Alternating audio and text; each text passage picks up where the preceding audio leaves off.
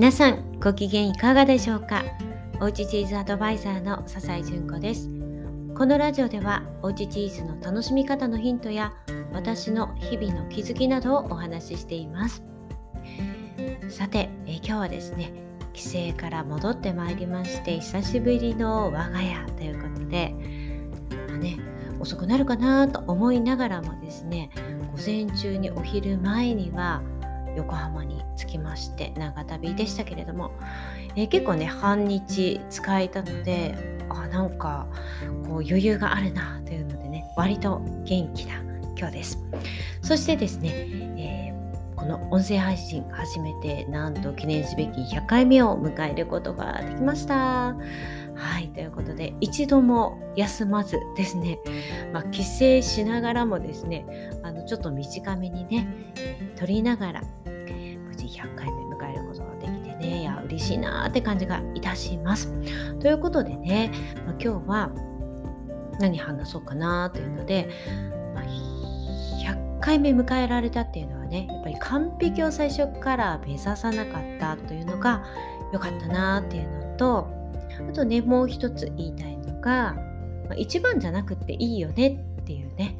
あの一番がダメとかではなくって100%とかね完璧とか一番っていうのに幸せを求めなくてもいいんじゃないかなって最近思うので、まあ、そのことについてお話ししようと思います。でね11回目の放送の時に完璧を目指すよりも、まあ、そこそこでスタートした方がいいよっていうのでねお話をしていましたこれがね結構あの皆さんが聞いてくださった放送になるんですね。よろしかったら聞いてみてください。もうなあの聞き直してないので何話してたのかとかも全然ね覚えてないんですけれども、うん。でも、まあ、その通りに私もねしてみたんですね。完璧を目指していたら絶対これスタートできなかったんですよね。もう最初はいやそんなの喋れないし何喋るんだろう毎日できるかなみんなすごいしなーなんてね思ってたんでそんなの誰も聞いてないからとりあえずやればいいじゃんって夫に言われてスタートしたのが始まりなんですけれども、まあ、そんな私がですねもうしどろもどろになりながらも今日は何をお話ししようかなと思って無事100回目迎えることができたんでねいやよかったなーっていう感じです。もちろんねうまくいかないこととかねいやなんかあのうまくまとまらなかったなとかやこんな話はあまり皆さん興味がないのかなとかね。いろいろこう感じることがありまして。もちろんねあなんかたくさんの方にね反響をいただいたなーなんていうね。いいところも悪いところもねやっぱりやったからこそ先に経験ができたっていうのがありますよね。だからそれをもとにまた前に進めているという感じです。まあ、完璧になってからって以前はねずっとそんな感じだったんですよね。これは何も音声配信だけではないですよね。例えば地図教室をやろうなんていう時も、教えていただいていた先生が非常に有名な先生だったのでいやこんな先生がいるのに私なんてみたいなねいやいやそんなね初心者のねチーズ何も知らないよなんていう人がもうすごいね大物の そんなね、えー、チーズの先生なんかに教えてほしいと思うかと言ったらねまず手始めに、えー、ちょっと先をね、えー、言っている人にちょっと教えてもらえると分かりやすいとかねやっぱりいろいろあるじゃないですか。なので別に私がもう誰よりも完璧にチーズをしてないといけないとかね、まあ、そういうわけではないんですよね。完璧じゃないとやっちゃいけないなんていうのはない。もうやりながらどんどんどんどんね成長していくもんだと思うんですけどやっぱりね結構周りがすごい人がいたので結構ね自信がなくなるというか圧倒されちゃうんですよね。でこんな私がねなんかそんなチーズの先生なんかやってたらどうしようとかねあなたなんかがやってどうすんの？なんてねいや誰も言わないと思うんですけど 言われたらどうしようとかなんか恥ずかしいなとかねいろいろ考えてまあ多分ね守りに入っていただけね、そうやって言い訳していただけなんですよね。うん、そんなんだったらいくら経ってもね始められない。うん。まあでもね今それが変わったんですよね。やっぱりそれもいろいろ始めて失敗したりとか、まあ、成功したりとかいろんなことをやってみて、うん、で今は、まあ、やめダメだったらね仕方ないよね、まあ、ダメなやり方だったってことが一つ分かった。勉強になった。いや前に進めた。なんていうふうに思えるようになったらいや楽ですね。うん。以前は失敗したらかっこ悪いとか誰かに何か言われたらどうしようとかね、まあ、変な格好をつけてねどうしてもできなかったこととかがねあったんですけれどもいやもうここら辺がね楽になりましたね。いや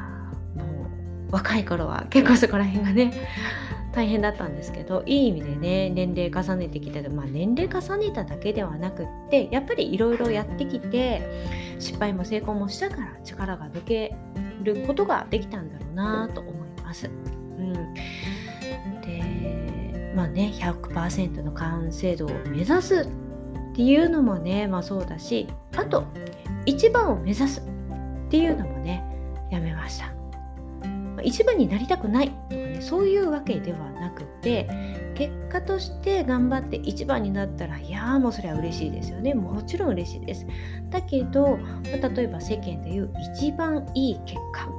何かの大会で1位になるとかねもうそれを目指す。もうその1位になるっていうことがもう大前提で私のあの知り合いの方でですねもう何度も何度もあとそのチーズの大会でね1位になるまでとりあえずその大会で1位になるっていうことが自分の生きがいにしていたっていう方がいらっしゃってもうそれは本人がそうおっしゃそう言ってたんですけどもう3位でもダメ2位でもダメ1位じゃないと意味がないっていうのでもう何年越しかでそれをねあのされてたんですけどいやすごいなと思ってたんですけれどもうん。なんかそれがね果たしてその幸せと感じていらっしゃるのかなっていうのをねやっぱ感じましたよね。うん、であと例えばそうですねいい学校に入るとかね、まあ、そういうことですよね。あのまあ、私の年齢はそあそうじゃないですけど例えば子供だったらそういうことになりますよねいい会社に入るとかね、まあ、そういうのを目指すっていうのが果たしてどうなんだろうかなっていうことなんですよね、まあ、そうじゃなくってどうしたら自分の幸せを感じるか。自分が最もハッピー、まあ、その一番っていうのはその自分が一番自分が最もハッピーか。そこなんですよね。そこが一番かどうかっていうことなんですよね。そこを大事にするように、まあ、自分がなったなーっていうふうに思ったんですよね。そうしたら大事なものとか自分の軸っていうものがあるのでそれを基準に判断するから迷わないんですよね。これをしようかあれをしようかとかね。で人とも比べなくなったので非常に楽。自分が成長すればいい。自分がハッピーと感じるかどうかが基準なのでこれはね非常に楽ですよね。うん、で最近はねもう長女がこれが顕著なんですよね。で以前は、まあ、何でも器用なんでであとはすごくもう研究派だというかねもうこれをやりたいと思ったらこうっとこうね 一途に頑張り続けるっていう、まあ、それもいいところなんですけど頑張り続けちゃうんですよね。で頑張ったら例えばいい一番いい学校に入れるとかね、えー、上位の成績になるとかねまあ頑張れるだけ頑張っていたんですよね。で自分が頑張れるんだったら手を抜いちゃいけないみたいなところがあったんですよね。でもそうすると周りの大事なものがあるのにいや見えないふりして、ま、結局しんどくなってしまったんですよね。うん、でも一度そこでそれに気づいたことでいやもうそれの時はねいやもう相当しんどかったと思うんですけどだってね今大好きなアートも、まあ、2年ぐらい全然触れてこなかったんですよね。うん、で今はそれに気づいたことで、しっかりと自分がね大事なものが分かっている。まあ、例えばですけれども、まあ、勉強もアートも大好き。ね、アートも大事にしたい。だけれどもそれだけではなくて家族や大切な友人たちとの時間とか自分の感性を磨くための、ま体験をするとかね。そしてもう大好きなアートがある。これはもうアートだけがあるんじゃなそういったものも含めている中でこのアートが完成されるみたいなね、まあ、そんな風に思ってるんじゃないかなと思ってるんですよね。だからそれらを大事にするために自分はどういう選択をすべきかっていうのをよく知っている。だからこの書きえー、夏の間ですね夏季講習で、えー、朝から夕方までもうずっと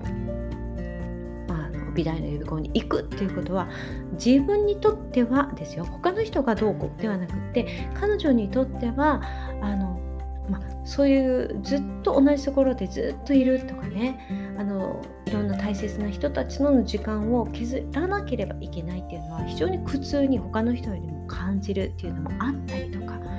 うん、あるので、まあ、そういったこともしなかった。その代わりたくさんのアートを見に行きましたし自然も見に行ったし大切な人との時間っていうのも大事にしているでその中で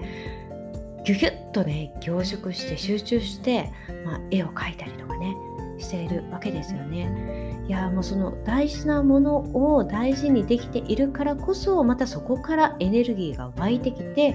まあ、頑張りたいことにそのエネルギーを使っているそしてね循環している感じですよね。エネルギーがこう湧いてきてそのエネルギーで次のことをしてそしてまたそのエネルギーで次のことをしてもういいエネルギーの循環があるそんな感じがするんですよね。まあ、実際自分でもそう言っています。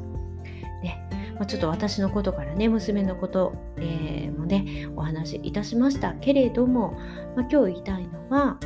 100%完璧とかね一番とか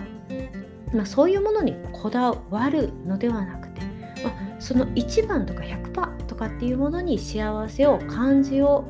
うとするのではなくて、まあ、感じる感じると思うんですよ感じてもでも持続性がないんですよね。でどうやったら持続性があるかって言ったらやっぱりその根っこに例えばね自分が健康であるとか、ね、愛情を感じられるとかそういう土台がある土台を作るものが満たされた上でそこにね、えー、なんか乗っかってくるものだと思うんですよね。うん、で、まあ、何度も言いますけれども一番がいいとか悪いとかではなくて一番になれるってやっぱりすっごいことだと思うんですよね。私も一番だったらすごいと 嬉しいって思うんですけどそこだけを